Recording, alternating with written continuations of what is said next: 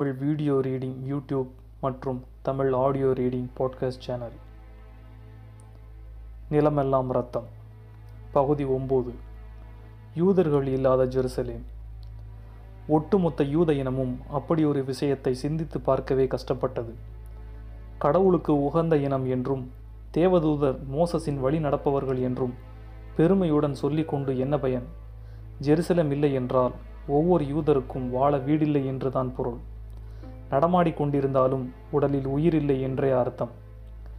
எங்கெங்கோ பதுங்கி வாழ்ந்து கொண்டிருந்த நடைப்பிணங்களாகத்தான் அவர்கள் தம்மை உணர்ந்தார்கள்.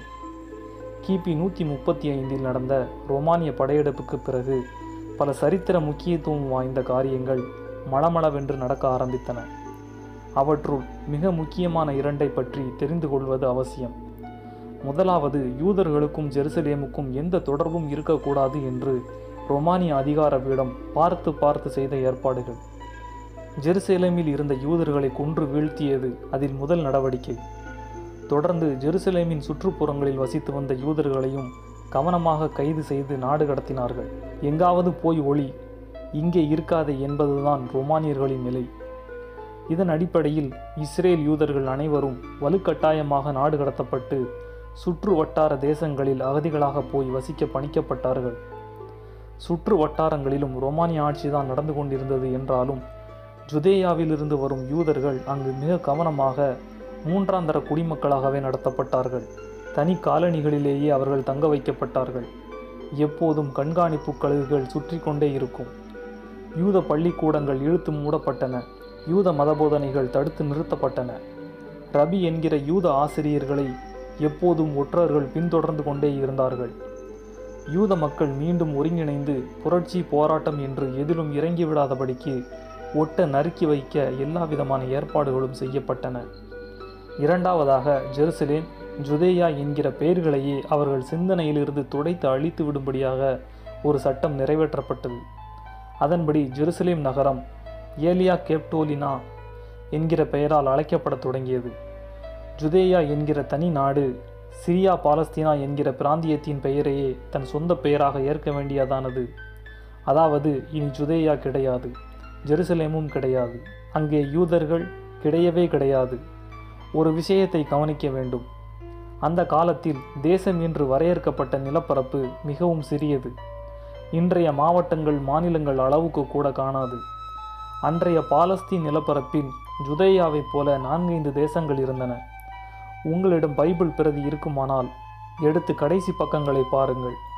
பலஸ்தீனா தேசம் புதிய ஏற்பாட்டின் காலத்தில் என்று குறிப்பிட்டு மிக தெளிவாக காட்டப்பட்டிருக்கும். இது மேயா Judea Perea Decapolis Samaria Phoenicia Galilee என்கிற பெயர்களை தற்கால பெயர்களுடன் ஒப்பிட்டு அடையாளம் காணுவதில் சிறு குழப்பங்கள் நேரலாம். ஒரு தற்கால அட்லஸை பக்கத்தில் வைத்துக்கொண்டு ஒப்பிட்டால் புரிந்துவிடும். எதற்கு இந்த விவரங்கள் என்றால் ஜெருசலேமை சுற்றி குறைந்தது நூறு மைல் பரப்பளவுக்காவது எந்த யூதரும் இல்லாமல் பார்த்து கொள்வதுதான் அன்றைய ரொமானிய அரசின் பிரதான கவனமாக இருந்தது என்பதை சுட்டிக்காட்டவே.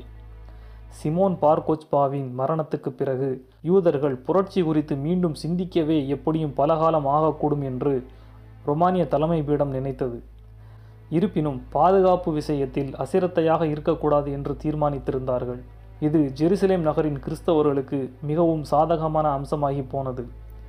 யூதர்கள் இல்லாத ஜெருசலேமில் அவர்கள் மத பிரச்சாரம் செய்யவும் கிறிஸ்தவ தேவாலயங்களை எழுப்பி தினசரி பிரார்த்தனைகளை நடத்தவும் மக்களை அதாவது அங்கே வாழ்ந்து கொண்டிருந்த அரேபியர்களை இயேசுவின் பாதையில் அழைக்கவும் சௌகரியமாக இருந்தது.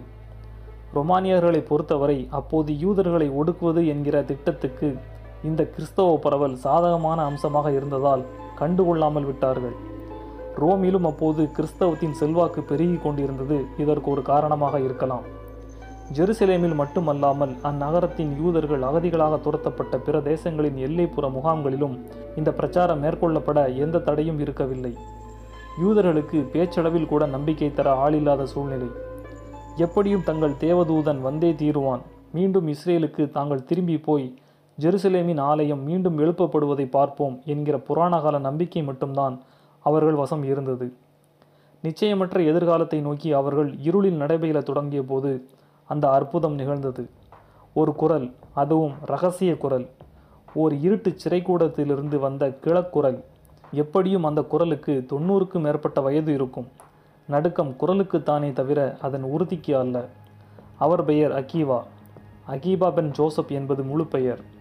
ஜெருசலேம் யூதர்களுக்கு முன்னரே மிகவும் பரிச்சயமான மனிதர்தான் அவர். அகீவா ஒரு ரவி மதப்பள்ளி ஆசிரியர்.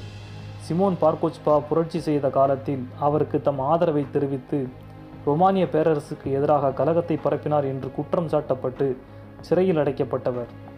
புரட்சி நடந்த சமயத்தில் ஆயிரக்கணக்கானோர் படுகொலை செய்யப்பட்டு இன்னும் பல்லாயிரக்கணக்கானோர் கைது செய்யப்பட்டு எங்கெங்கோ சிறைச்சாலைகளுக்கு அழைத்து செல்லப்பட்டதில் ஜெருசலே மக்களுக்கு அகீவாவின் ஞாபகமே அப்போது சுத்தமாக இல்லை. அவர் என்ன ஆனார் எங்கே போனார் என்று கூட யோசிக்க முடியாமல் காலம் அவர்களை உருட்டி விளையாடி கொண்டிருந்தது. அப்படி ஒரு தருணத்தில்தான் ஒரு சிறைச்சாலைக்குள்ளிருந்து அகீவாவின் ரகசிய செய்தி எழுத்து வடிவில் முதன் முதலில் யூதர்களுக்கு அனுப்பப்பட்டது. ஒன்று சொல்ல வேண்டும்.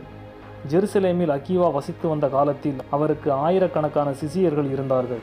அவர் எங்கே போனாலும் பின்னால் ஒரு படை போல மாணவர்கள் நடந்து போவது கண்கொள்ளா காட்சி என்று எழுதுகிறார்கள். அக்காலத்தில் வாழ்ந்த சரித்திர ஆசிரியர்கள். அந்த மாணவர்கள் சிலரின் உதவியுடன் தான் தமது செய்தியை யூதகுலத்துக்கு சிறையிலிருந்து அனுப்பத் தொடங்கினார் அகீவா. யூத சரித்திரத்தில் அகீவாவின் பெயர் இடம்பெற்றதன் காரணம் அவர் தமது வேத வரிகளின் உள் புகுந்து அர்த்தத்துக்குள் அர்த்தம் தேடி மக்களுக்கான வாழ்க்கை நெறிமுறைகளையும் சட்ட திட்டங்களையும் அதிலிருந்தே எடுத்து கொடுத்ததுதான் என்கிறார்கள் யூத ஆய்வாளர்கள். மோசஸுக்கு இறைவன் வழங்கியதாக நம்பப்படும் பத்து கட்டளைகள் அடங்கிய யூதர்களின் வேதமான தோரா அதுவரை ஒரு மத நூலாக மட்டுமே கருதப்பட்டு வந்தது. வாழ்க்கைக்கான நெறிமுறைகளும் அதிலேயே இருக்கிறது என்று கண்டெடுத்து கொடுத்தவர் அகீவா. இதனால்தான் மோசஸின் ஆன்மாவே அகீவாவாக மீண்டும் வந்ததென்று யூதர்கள் சொன்னார்கள்.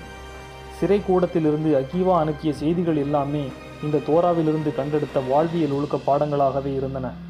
வாழ்க்கை அமைப்பு அரசியல் அமைப்பு சிவில் சட்டங்கள் என பார்த்து பார்த்து அவர் தேர்ந்தெடுத்து அனுப்பியவற்றின் அடியொற்றிதான் இன்று வரையிலும் இஸ்ரேலின் சட்டத்திட்டங்கள் வகுக்கப்படுகின்றன. அகீவாவின் நோக்கம் மிக தெளிவாக இருந்தது. தமது மக்கள் இன்று அனாதைகளாக இருக்கிறார்கள். இந்நிலை மாறும். நிச்சயம் ஒரு நாள் அவர்கள் தம் புனித மண்ணை மீண்டும் பெறுவார்கள். அப்போது அமைக்கப்படும் யூதர்களின் ஆட்சி யூதர்களின் வேதத்தை அடியுற்றியதாக அமைய வேண்டும். ரோமானிய கிரேக்க இரவல் சட்டங்களின் நிழல் அதன் மீது படிந்துவிடக்கூடாது மக்களின் வாழ்க்கை முறையிலும் அந்த தாக்கங்கள் ஏற்பட்டு விடக்கூடாது யூதர்கள் யூதர்களாகவே இருக்க வேண்டும். மத நம்பிக்கையும் மொழி நம்பிக்கையும் அதன் அடிப்படைகள். அடிமைத்தலை அல்ல சுதந்திரமே நிரந்தரமானது. அப்படி ஒரு தருணம் வரும்போது அவர்கள் சுயமாக வாழத் தெரிந்தவர்களாக இருக்க வேண்டும். இதனை கருத்தில் கொண்டுதான் தம் செய்திகளை சிறைச்சாலைக்கு உள்ளிருந்து வெளியே ஊடுருவ விட்டார் அக்கீவா நம்ப முடியாத ஆச்சரியம் அவருக்கு அப்போது வயது தொண்ணூறு. தாம் எண்ணியதை ஓரளவு செம்மையாக நடத்தி முடித்துவிட்ட தருணத்தில் அக்கீவாவின் செயல்பாடுகள் ரோமானிய சிறை அதிகாரிகளுக்கு தெரிந்து போனது. அவர்கள் அந்த கிழவரை சித்திரவதை செய்ய ஆரம்பித்தார்கள். அவரை நிற்க வைத்து கைகளை உயரக் கட்டி கூர்மையான இரும்பு குச்சிகளால் அவரது உடலை குத்தி துண்டு துண்டாக சதையை கிள்ளி எடுத்தார்கள். கையளவு ரம்பத்தால் அவரது முதுகிலும் வயிற்றிலும் கீறி கீறி ரத்தம் கொட்டச் செய்தார்கள். நகங்களை கிள்ளி எடுத்து தொடையில் சூடு போட்டார்கள். சிறு சிறு ஊசிகளை தீயில் வாட்டி அவர் முகமெங்கும் குத்தினார்கள். இத்தனை விவரங்களும் ஒன்று விடாமல் வெளியே இருந்த அவரது சிஷியர்களுக்கும் பிற யூதர்களுக்கும் அவ்வப்போது அரசாங்க ஊழியர்களாலேயே அழகாக விவரிக்கப்பட்டன. துடிதுடித்து போனது யூதகுலம். அகிவா அனுப்பிய இறுதிச் செய்தியில் தனக்கு இழைக்கப்படும் சித்திரவதைகளை குறிப்பிட்டு வாழ்நாள் முழுவதும் உடலாலும் உயிராலும் ஆன்மாவாலும் இறை தொண்டு செய்வது என்கிற முடிவுடன் வாழ்ந்தேன். ஆன்மாவால் செய்யப்படும் இறை தொண்டு எத்தகையது என்பதை இப்போது நான் முழுவதுமாக அறிந்து கொண்டேன் என்று குறிப்பிட்டிருந்தார். சித்திரவதைகளின் இறுதியில் அகிவா மரணமடைந்து விட்டார் என்கிற செய்தி யூதகுலத்துக்கு இறுதியாக இருந்த ஒரு நம்பிக்கையையும் தகர்த்துவிட்டது. சந்தேகமில்லாமல் தாங்கள் தனித்து விடப்பட்டிருக்கிறோம் என்பது அவர்களுக்கு புரிந்து போனது. இனி நம்பிக்கை ஒன்றை கொண்டுதான் அவர்கள் உயிர் வாழ்ந்தாக வேண்டும். அதுவும் எப்படிப்பட்ட காலகட்டம்? கிட்டத்தட்ட பாலஸ்தீன் நிலப்பரப்பு முழுவதிலுமே அப்போது கிறிஸ்தவம் பரவிவிட்டிருந்தது. கிறிஸ்தவ மதத்தின் தலைமையகம் போலவே ஆகியிருந்தது ஜெருசலேம். அது யூதர்களின் நகரம் என்பதை எடுத்துச் சொல்லிக் கொண்டிருந்த மாபெரும் அடையாளமான கோயிலும் அப்போது இல்லை. எங்கு திரும்பினாலும் கிறிஸ்தவ தேவாலயங்கள் பாதிரியார்களின் பிரச்சாரங்கள் பிரசங்கங்கள் சிலுவையில் அறையப்பட்ட இயேசுவின் சோரோவியங்கள் சிற்பங்கள் புதிய ஏற்பாட்டின் பரவல். நான் ஒரு யூதன் என்று சொல்லிக் கொண்டாலே பிரச்சனை என்றானது யூதர்களுக்கு. என்ன செய்வது? எங்கே வாழ்வது? எப்படி மீண்டும் செருசலேமுக்கு போவது? இப்படியே கிடைத்த இடத்தில் அகதி முகாம்களில் வசித்தே காலம் கழிக்க வேண்டியதுதானா? ரொமானியர்களின் அடிமையாகவே வாழ்ந்து தீர்ப்பதுதான் எழுதி வைக்கப்பட்ட விதியா? யூதர்களின் மௌன கதறல் யார் காதிலும் விழவில்லை. மாறாக ஒரு சம்பவம் நடந்தது. முதன் முதலாக ஒரு ரொமானிய மன்னன் கிறிஸ்தவத்தை ஏற்றுக்கொண்டு மதம் மாறினார். யூதர்கள் இடி விழுந்தார் போல நொறுங்கி போனார்கள்.